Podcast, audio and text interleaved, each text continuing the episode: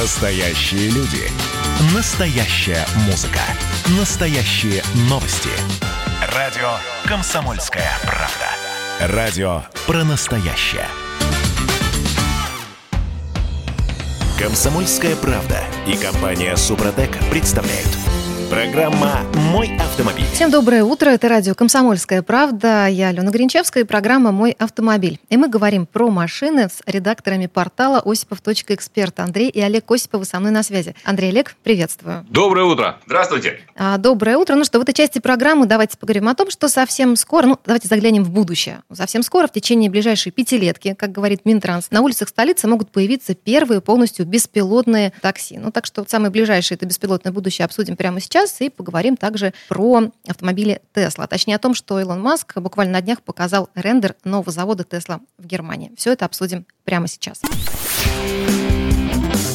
Форсаж дня. Андрей Лик, давайте по порядку начнем, наверное, с а, беспилотников с России. А какие сроки обозначили в Минтрансе? Неужели это буквально вот-вот? Они предупредили, что не раньше 2024 года можно рассчитывать. Но это уже совсем скоро, уж простите. Совсем скоро, да. да. Если вы захотите прокатиться на беспилотном такси, придется для начала приехать в Москву. Хотя нет никаких оснований э, не допускать, что могут появиться беспилотники одновременно и в Питере, скажем. А меня вот терзают смутные сомнения. Какие? Простите да. за мой скептицизм. Связан он с тем, что, понимаете, когда Минтранс, МВД и Минпромторг берутся за создание беспилотного транспорта, я, в общем-то, сразу начинаю сомневаться, что у этих ребят что-то получится. Но они, под, они могут подключить Яндекс. Они могут подключить хоть кого еще. угодно. Понимаешь, хоть Google. Но в мире, на мой взгляд, поправьте меня, если я не прав, не было еще случаев, когда государство создавало бы что-то действительно инновационное и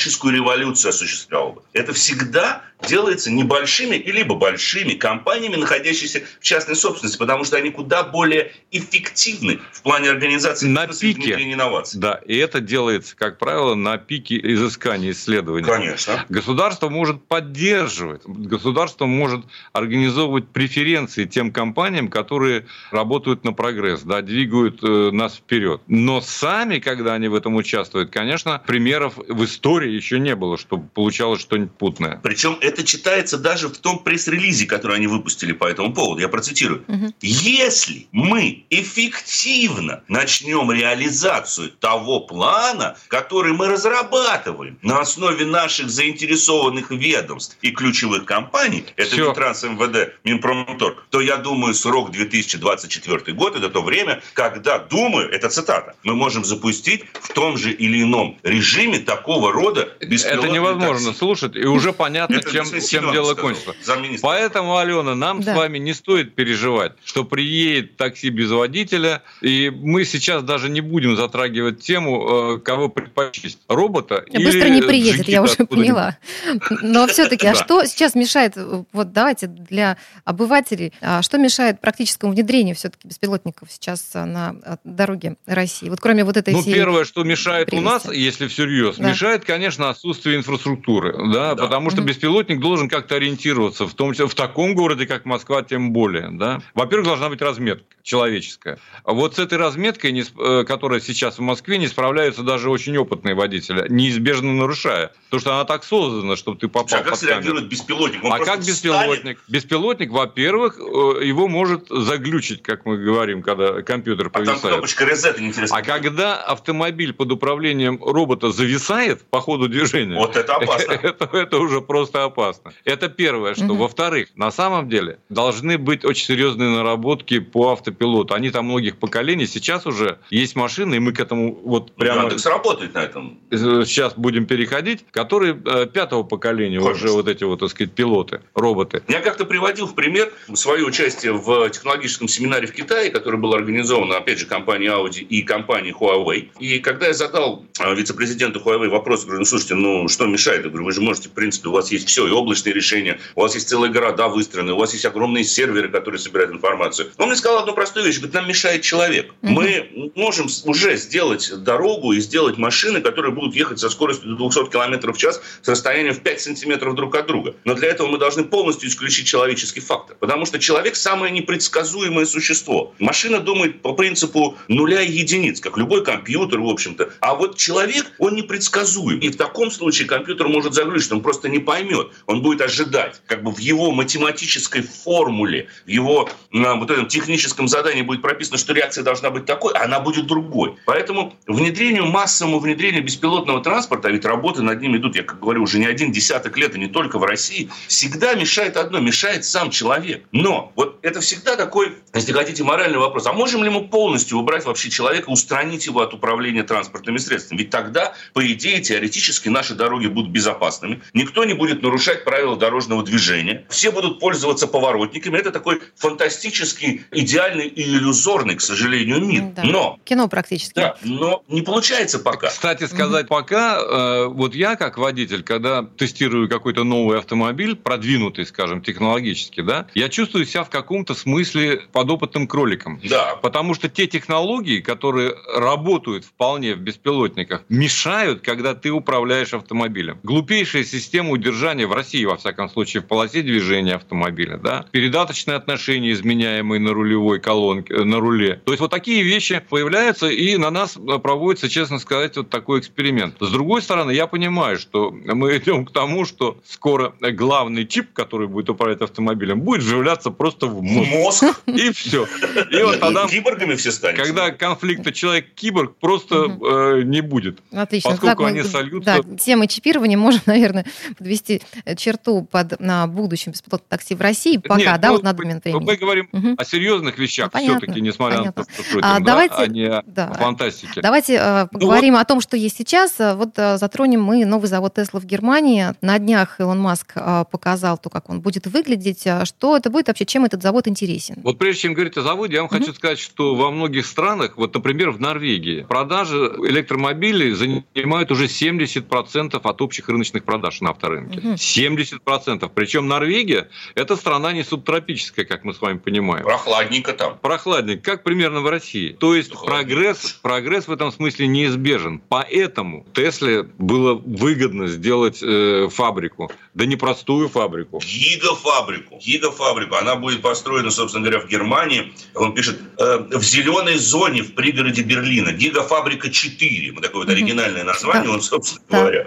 Андрей, я, я уточню сразу, это первый завод э, компании в Европе. Все верно. Да, угу. да, это первый завод компании в Европе, но понятно, почему они его там строят, потому что мощностей американских предприятий Тесла уже явно не хватает. Есть Китай у них. Основной спрос сейчас приходится э, на американский рынок, есть в Китае большая фабрика Тесла, и это тоже понятно почему. Это объясняется тем, что китайские власти приняли закон, согласно которому к 2025 году там будет запрещена продажа автомобилей с двигателями внутреннего сгорания, то есть там будут исключительно электромобили. И, к слову сказать, китайское правительство, в отличие от российского, не занимается разработкой этих систем. Оно создает идеальные условия для тестирования этих систем на нормальных дорогах. Ну а Поэтому... самые надежные автопилоты на сегодняшний день все-таки у Теслы. Несмотря на то, что мы всякого сомнения. часто в новостных лентах читаем о том, что вот он в очередной раз попал в аварию, там, там. Но надо понимать, что если брать все автомобили, которые существуют, Тесла находится на втором месте по распространенности. Да? Ну, самый популярный электромобиль на сегодняшний день – это Nissan Leaf. Но если мы возьмем все модели Тесла, которые находятся на дорогах, то их все равно окажется больше, чем тех же самых Nissan Leaf. И поскольку Tesla является машиной премиального сегмента, то именно в Тесле чаще всего и пользуются этим автопилотом. Потому что в том же самом Nissan Leaf там есть э, автопилот, грубо говоря, третьего, так на 2 плюс он называется этот уровень. То есть она может поддерживать дистанцию, удерживаться в полосе, а, можно не держать руки на руле, но она категорически не готова перестраиваться, совершать обгоны и так далее и тому подобное. А вот Tesla уже это может. Поэтому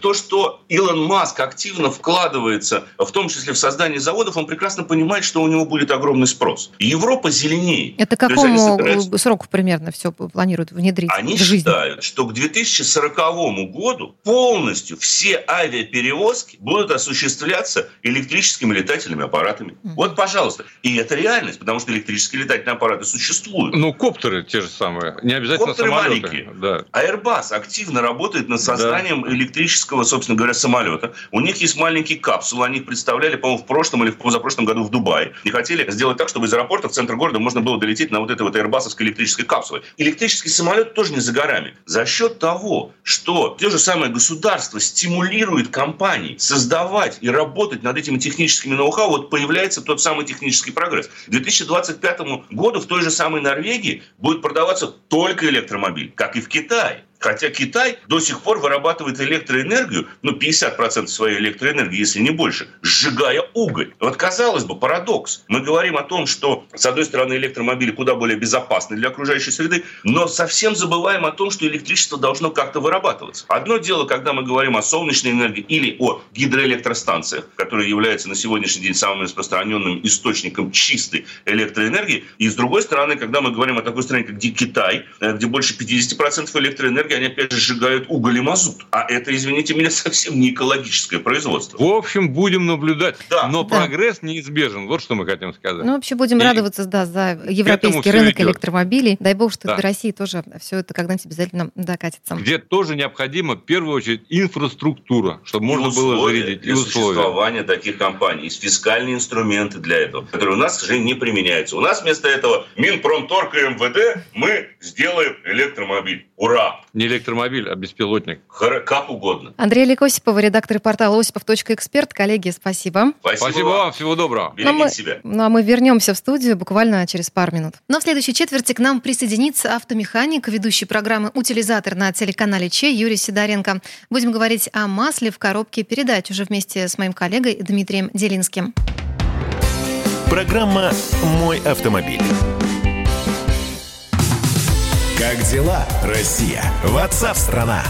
Это то, что обсуждается и то, что волнует. Это ваши сообщения в прямом эфире, в том числе и голосовые. Каждый будний день с 11 до 15 часов с Михаилом Антоновым. Эфир открыт для всех. Включайтесь. Радио «Комсомольская правда». Радио про настоящее. «Комсомольская правда» и компания «Супротек» представляют – Программа «Мой автомобиль».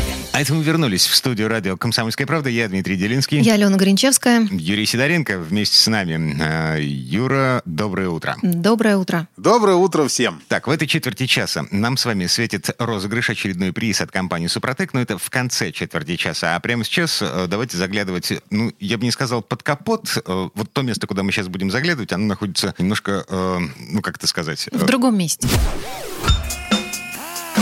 Автомастер. Итак, а, в центре нашего внимания сегодня коробка передач. Говорим о трансмиссионном масле. Есть э, такая распространенная мифологема, что типа э, коробка передач, в общем-то, не нуждается в обслуживании. Масло менять в ней не нужно. Это миф. Конечно, это миф. Есть, существуют такие коробки передач э, чудесные, в которых залито масло на весь срок службы автомобиля. Действительно, такие коробки существуют. У них даже нет заливной горловины масла. То есть слить можно, а залить нельзя. А что это за коробки, Юрий? Каких-то конкретных марках машин они присутствуют? Ну, я не буду все перечислять, э, Ален. Там просто... То есть это в основном коробки автоматы. Но это не значит, что если у вас залито масло на весь срок службы, и про это написано во всех книжечках, что ее не надо обслуживать, эту коробку, и за ней следить. И приезжают иногда клиенты и говорят, поменяйте. И мы смотрим коробку, на ней ни подтеков, ничего. Я спрашиваю, коробка у вас пинается, там, может быть, она греется, там куда-то ездит она как-то не так. Нет, все нормально есть, но масло поменяйте. Я стараюсь человека переубедить следить, чтобы этого не делать. То есть здесь ситуация какая? В эту коробку, если она работает, лезть не надо. Вот здесь как раз работает главный принцип автосервиса. Никогда не лезь в работающий механизм. Имеется в виду коробки необслуживаемые в принципе. То есть те коробки, которые рассчитаны на срок службы автомобиля. То есть на, если масло в коробке рассчитано на 150 тысяч километров, то его меняют вместе с коробкой. А, нет, его не надо менять вместе с коробкой. Как-то оно не может быть рассчитано на 150 тысяч километров, потому что ресурс больше дается на машине. И, как правило, не надо менять вместе коробку. Если, если механизм работает нормально, вы его использовали нормально, даже 150 тысяч, автомат. Если ничего не гудит, не гремит, и я ничего не слышу, то вроде как менять ничего не нужно. Вы к этому ведете? Ну, к примеру, если там рассчитано на 150 тысяч, то просто потом угу. снимается поддон, меняется масло, и оно заливается. Там есть такие системы, как заливать масло через сливную пробку. Ну, это на ваговских машинах очень часто э, такая замена масла происходит. То есть заливается через э, сливную пробку. Это очень прикольная ситуация, потому что э, делается это на заведенной машине. Если вдруг машина глохнет, вот, то масло выливается на слесаря снизу, который находится под ней. А у нас была такая история, приехал Volkswagen, а на нем стоял какой-то таймер, нам про это, ну, как обычно, клиент не сказал. То есть это нормальная была ситуация. То есть она работает в течение там двух минут, потом глохнет противоугонка. И вот мы начали масло заливать, завели, все нормально, две минуты, через две минуты она глохнет. Оно начинает обратно выливаться. У меня мастер затыкает сливную горловину пальцем, орет, заведите машину. Мы заводим машину опять. Все, она заводится, работает. Все, две минуты. Он дальше продолжает заливать, она опять глохнет, он начинает выливаться. Ну, очень смешная ситуация. Потом конечно, разобрались. Вернее, как разобрались. Позвонили клиенту, сказал, а, я вам забыл сказать, там надо меточку еще приложить в определенное место, и она будет нормально работать. Мы говорим, большое спасибо. Хорошо, палец был большой у мастера, то есть он мог спокойно пробку затыкать ей. Вот. Ну, в общем-то, давайте вернемся к тем все-таки коробкам, в которых надо менять трансмиссионное масло. Действительно, их надо обслуживать. Вот. Вообще, э, в каком случае производит замена трансмиссионного масла? Это когда уже в нем пакет присадок теряет свои эксплуатационные характеристики. Вот. В результате компоненты не обеспечивают необходимую работу вот этой всей системы, там, звездочек, передач и так далее. Образовывается пена, а пена, вы понимаете, что это нормально не будут, нормально не будут смазываться шестерни, и все, и там получается, что шестерни задираются, изнашиваются, появляется гул, и э, дальше гудение усиливается, и в конце концов коробку клинит. Я классную историю рассказал, по-моему. А, смертельная вообще история. Да, а, оптимистично. Но, но это происходит не часто, потому что люди, как правило, обращаются в сервис раньше, потому что гул там нестерпимый, и грохот стоит. Э, Причем, между прочим, это касается в основном полноприводных и переднеприводных автомобилей. Вот такая вещь происходит. Модели с задним приводом позволяют эксплуатировать масло на 10-20 тысяч больше. А с чем это связано? Них... Да, погоди, а у них нет таких... Давайте сначала выясним, а, собственно, сколько проходит трансмиссионный инъекционное масло в обычном переднеприводном автомобиле с механической коробкой передач? 60? Ну,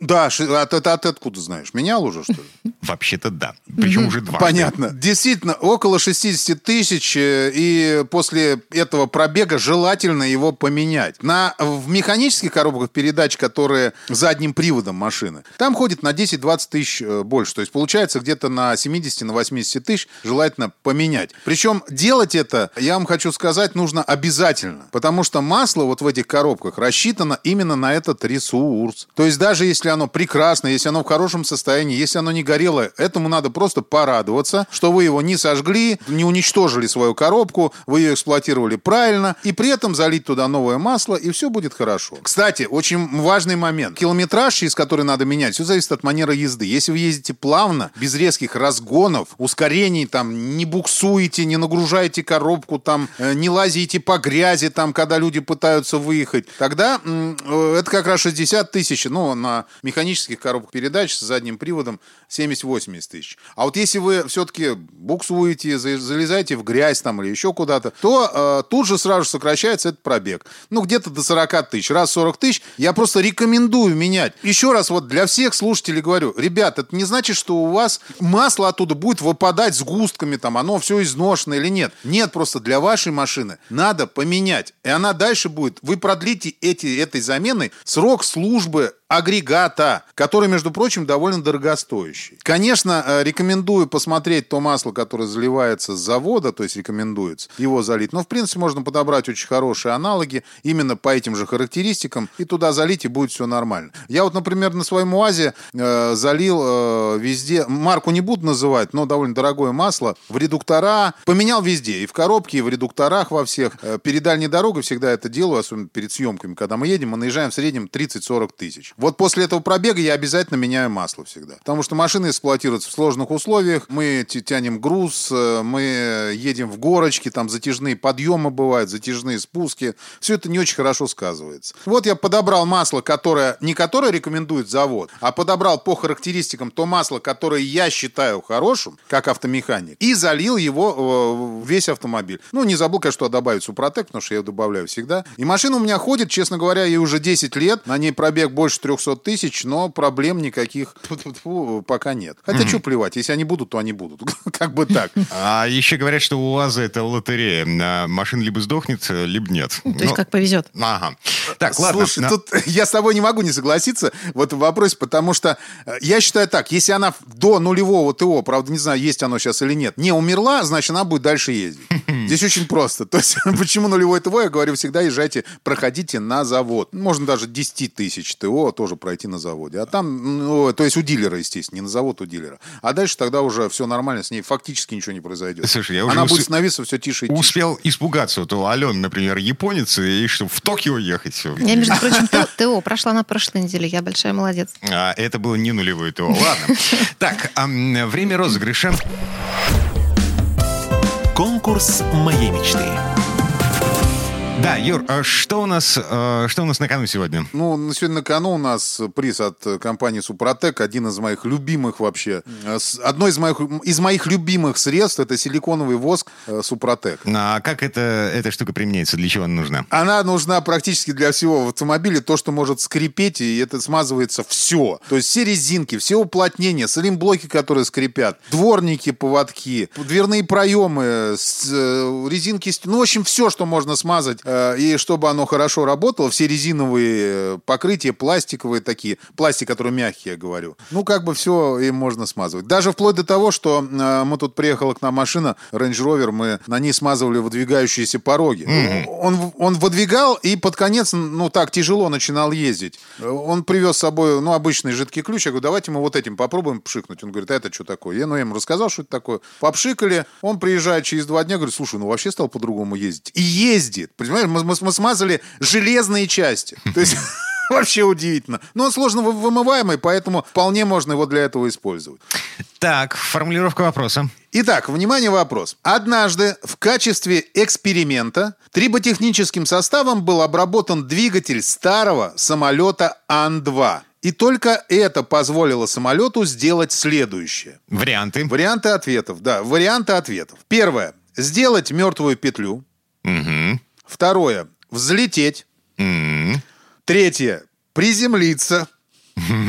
И четвертое. Прослужить несколько лет в качестве газонокосилки. Роскошно. А тот вариант, который вы считаете правильным, присылайте к нам на редакционный WhatsApp или Viber 8 967 200 ровно 9702, 967 200 ровно 9702. Ответы мы принимаем э, до конца этого часа. А, ну и поскольку приз у нас сегодня один, давайте считать победителем того, кто пришлет правильный ответ, ну, например, э, четвертым по счету, потому что вопрос э, сегодня, ну, очень простой. А, еще раз повторю номер WhatsApp или Viber 8 967 200 ровно 9702. Все подробности розыгрыша розыгрыша на сайте супротек.ру.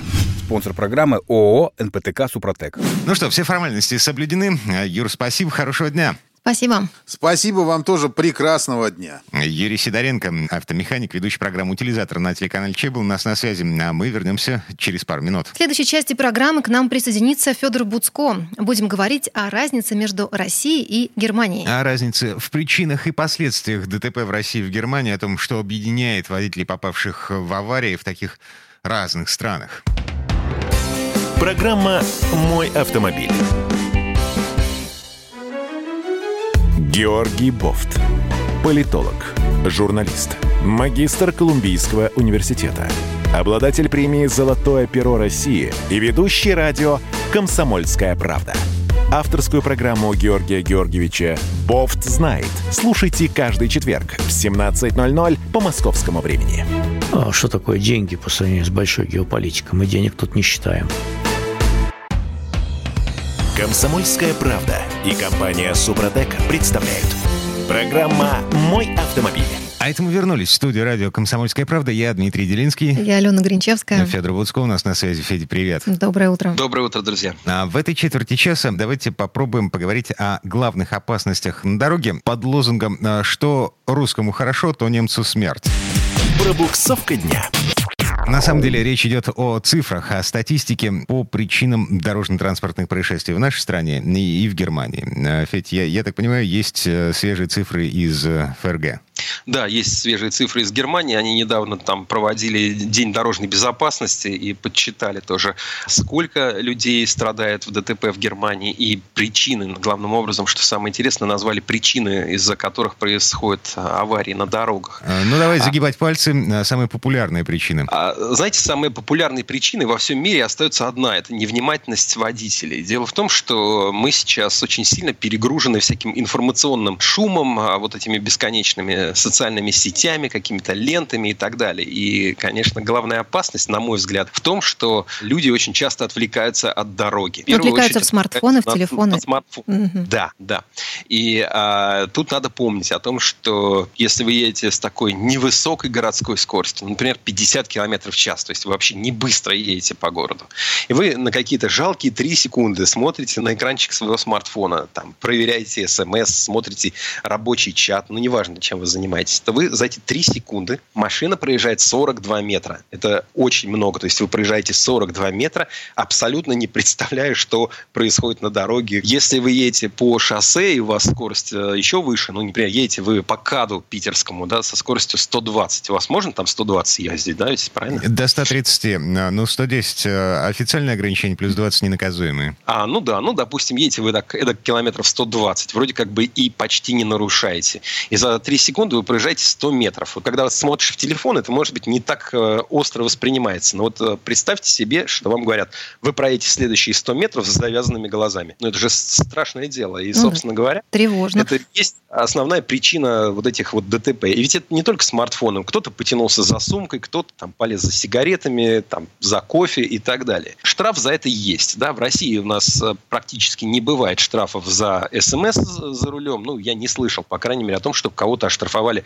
за СМС, за просмотр ленты соцсетей, за то, что кто-то копался в навигаторе в телефоне. Ну, по идее, за это штраф можно получить, как за разговор по телефону за рулем. Это 1500 рублей, но они как-то мало кого а, останавливают. Э, и вот э, смартфон – это, на мой взгляд, сейчас главная беда современного водителя, потому что мы перегружены этой информацией, и вот эта невнимательность наша нас постоянно подводит. Здесь есть способ, как этого избежать. Это вот машины современные с новыми ассистентами движения, которые сами тормозят, останавливаются, могут даже возобновить движение в пробке, могут подрулить машину и следят. Но они достаточно дорогие, мало кто себе их может позволить. Если вы уже готовы к тому, чтобы купить машину за там, 2, 3, 4 миллиона рублей, которая будет за вас рулить в пробках и за вас следить, как вы едете, а вы в это время будете залипать э, в экран телефончика, ну тогда э, окей. Но если нет, то, то нет. Ну и вообще отвлекаться нельзя. Вот в этом,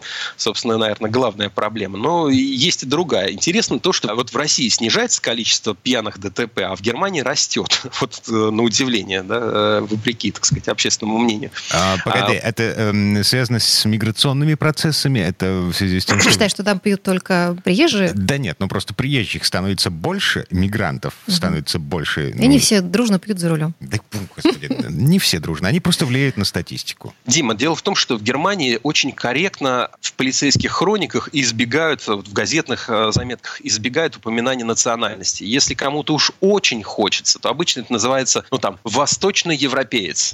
Ну, под этим зачастую кто-то думает, ну, русский, понятно, да, но не пишут, а это был русский, это был там сириец, это был там еще кто-то. Ну, то есть они могут как-то косвенно указать на то, что этот водитель не был гражданином Германии или недавно переехал в страну. Поэтому эта статистика обычно не учитывается, но тем не менее обнаружили немцы, что у них на 5% выросло количество количество пьяных ДТП. И, соответственно, каждый четвертый был э, в состоянии, что называется, полной непригодности к управлению автомобилем.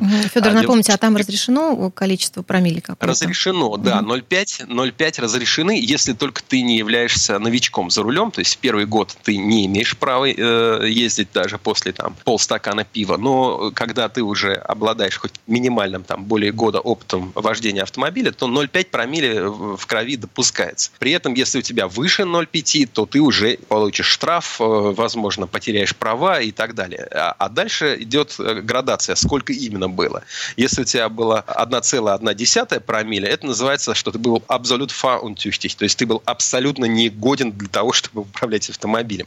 И, и число таких э, водителей сильно выросло, а каждый четвертый из пойманных, э, из попавших в ДТП, у него было больше двух промилле, то есть он был ну, в хлам, простите за мой немецкий.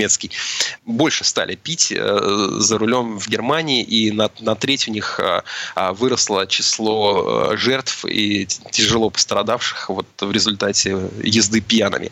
А в России, кстати, наоборот. Э, в России стали пить меньше. Дело в том, что у нас, в общем-то, хорошая статистика, если верить ей, то хорошая статистика, улучшающаяся, вернее, статистика ДТП вот на российских дорогах. У нас снижается количество погибших, снижается количество пострадавших, хотя все равно эти цифры достаточно высокие. Все равно там в том в прошлом году почти 17 тысяч человек погибло на дороге. Ну, то есть это, конечно, очень много. Но меньше, чем э, годом ранее, потому что это было еще на 1300 человек больше. И, собственно говоря, пьяных у нас аварий тоже стало меньше. И видно, что вообще в обществе такое толерантность к пьяному за рулем снижается. Да? То есть мы дружно всем нашим народом отказываемся от того, чтобы принимать как должное, если человек немножко выпил или чуть-чуть побольше выпил, сел за руль. У нас, э, значит, пьяных ДТП было годом ранее 20 тысяч, а сейчас 19. Ну, то есть мы так... Но то ситуация так... меняется к лучшему, хоть и не очень быстро. Ну да, то есть ездят, все равно ездят, ездят пьяные, но, но по крайней мере, меньше это э, происходит, это хорошо.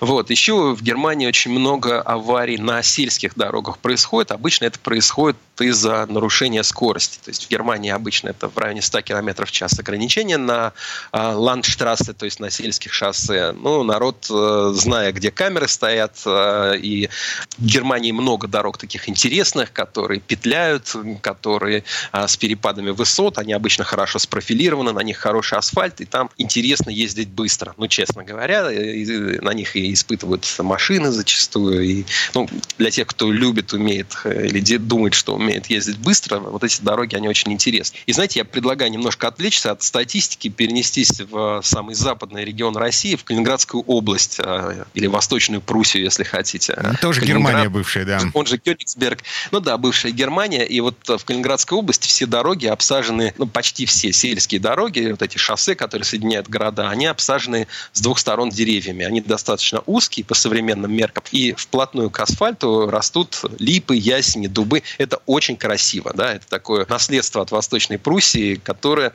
не всем по сердцу. Дело в том, что в них, конечно, периодически бьются машины, кто-то погибает. Э, и есть э, такие ярые автомобилисты, которые считают, что их нужно всех вырубить, потому что вот я тут ехал с дороги, улетел, и вот дерево мне тут помешало благополучно приземлиться в кукурузу, а я вместо этого машину разбил. Хотя на самом деле, э, вот если в Германии ограничение скорости на таких вот аллеях обычно в районе 90 км в час, то в Калининградской Московской области это 70 км в час. И если ты очень сильно не нарушаешь правила скоростные, то, в общем, разбиться ты, скорее всего, не должен. И есть еще аргументы в пользу того, что вот эти липы и ясени остались вдоль дорог, потому что они помогают сохранять дорожное покрытие, как ни странно, потому что впитывают влагу, и вот, соответственно, дорога не, не идет пузырями. Это уже пробовали там, где их вырубают, начинает пузыриться асфальт. Поэтому, э, в общем-то, я бы оставил эти деревья. Ну, идет эта дискуссия, вот э, кто-то их их зовет последними солдатами вермахта, что они там забирают жизни водителей.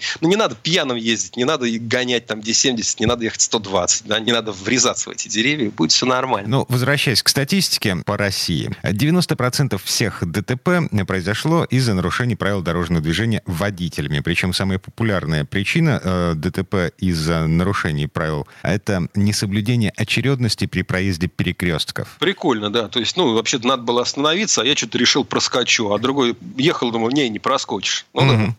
Ну вот, а, значит, 90% это нарушение правил дорожного движения. А, вторая причина ДТП в нашей стране по популярности – это а, состояние дорог. И неудовлетворительное состояние автомобилей – это только четвертая причина дорожно-транспортных происшествий в нашей стране. Всего 4% ДТП произошло из-за плохого состояния машин. Ну, вот как-то так. к этой статистике можно с, с некоторой долей критики, потому что известно, не всегда в ГИБДД э, хотят писать э, причины ДТП плохое состояние дороги. Да?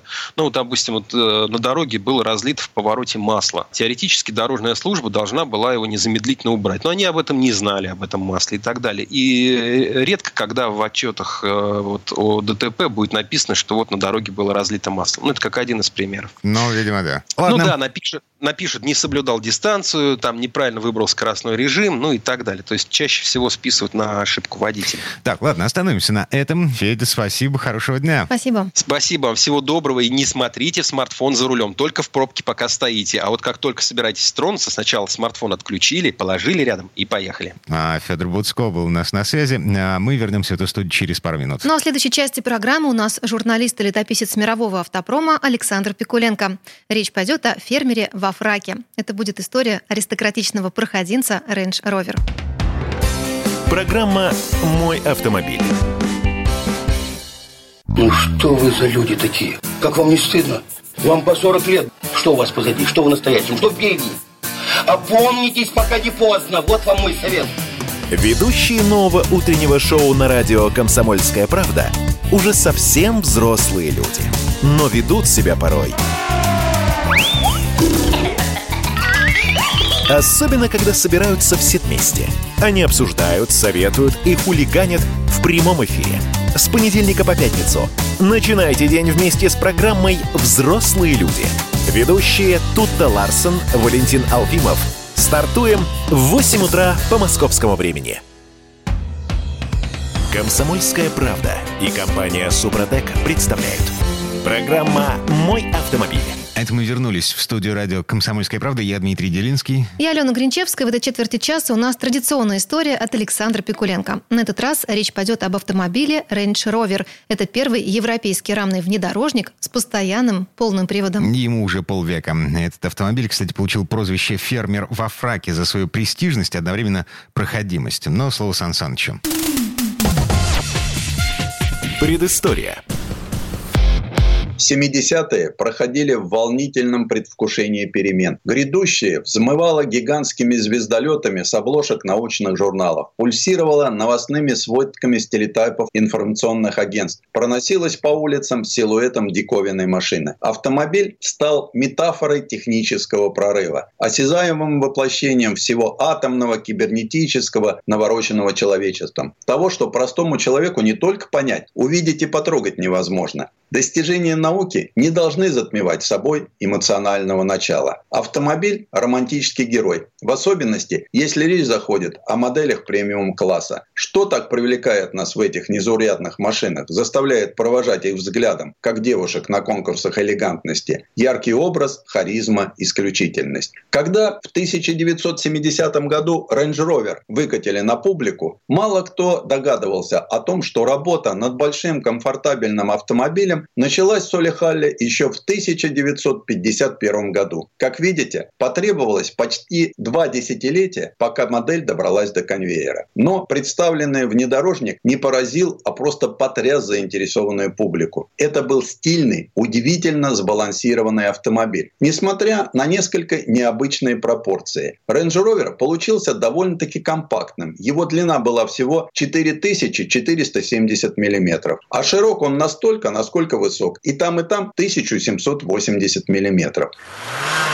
Когда попадаешь внутрь, поражает не изобилие кожи и дерева. Такое отсутствовало у тогдашних вездеходов. А вертикальный круговой обзор. Водитель и пассажиры сидят высоко и вертикально. При этом они снисходительно смотрят вниз на других участников движения. Стойки тонкие, стекла огромные. Недаром Папа Римский Иоанн Павел II любил осенить верующих крестным знамением, сидя в таком автомобиле. Насколько хорошо было принято творение дизайнеров Гордона Башфорда, Чарльза Спенсера Кинга и Дэвида Бага говорит престижные премии, выданные Лувром. Ее в первый же год существования присудили Rover в номинации «Промышленный дизайн». Аристократ автомобильного мира, он изначально противился резкому, агрессивному стилю. Под стать этому и царящая внутри атмосфера величия и безмятежности. Горизонты кожаной отделки обрамлены уступами благородной древесины. Мерцающие на панели индикаторы представляются камином, отблески пламени которого играют на покрытом никеле рычаге коробки передач, как в бокале скотча. Но сев в машину, с понятиями сегодняшнего дня, говорить о роскоши надо с некоторым снисхождением. Ведь вокруг много квадратной фурнитуры из дешевого на вид и даже на ощупь пластика. Слева от рулевой колонки автомобиль попался праворульный. Неудобно разбросанные ручки управления отоплением и вентиляцией. Хотя есть и милые детали. Например, пепельница с алюминиевой крышкой и отдельными отсеками для водителя и переднего пассажира.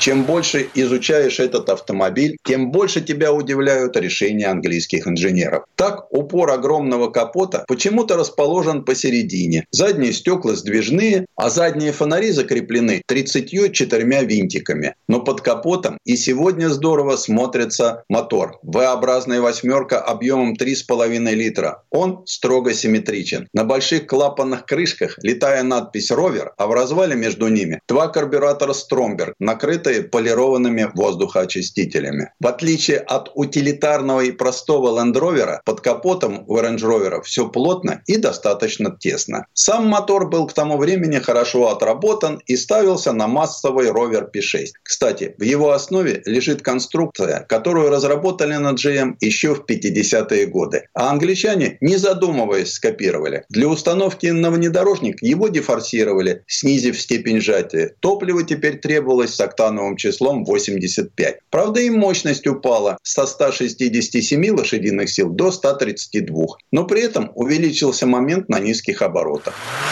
Даже через полвека поражаешься, как хорошо разгоняется эта почти двухтонная машина. Range Rover получился тяжелым, несмотря на алюминиевый кузов. Но ведь его крепили к стальной раме, хотя это не особо отпугивало покупателей. Ведь до этого в Европе не было такого же удобного автомобиля для комфортной езды по полям, лесам и лужам. Да и на автомагистралях он был неплох. Чтобы это понять, просто надо сесть за руль его ровесников. Ну, скажем, УАЗ-469. И все станет ясно. Этот шикарный вездеход въехал на вершину своего класса не только благодаря пиару. Хотя все англичане, в том числе и состоятельные, видели, что в королевском гараже стало много этих автомобилей, как серийных, так и специально подготовленных. И многие просто оценили его возможность тянуть прицеп с немалой массой в 3,5 тонны. Невзирая на возраст, едет Range Rover потрясающе. Подвеска проглатывает и крупные, и мелкие неровности. Руль, хотя и без усилителя, вполне информативен. То есть водитель всегда знает, в каком положении находятся его колеса с высокой прочной боковиной. Такой классический Range Rover выпускался четверть века. За это время британский автопром практически исчез. Уже в 1978 году Land Rover стал отдельной маркой, хотя и продолжал выпускать Range Rover и Land Rover, которые потом переименовали в Defender.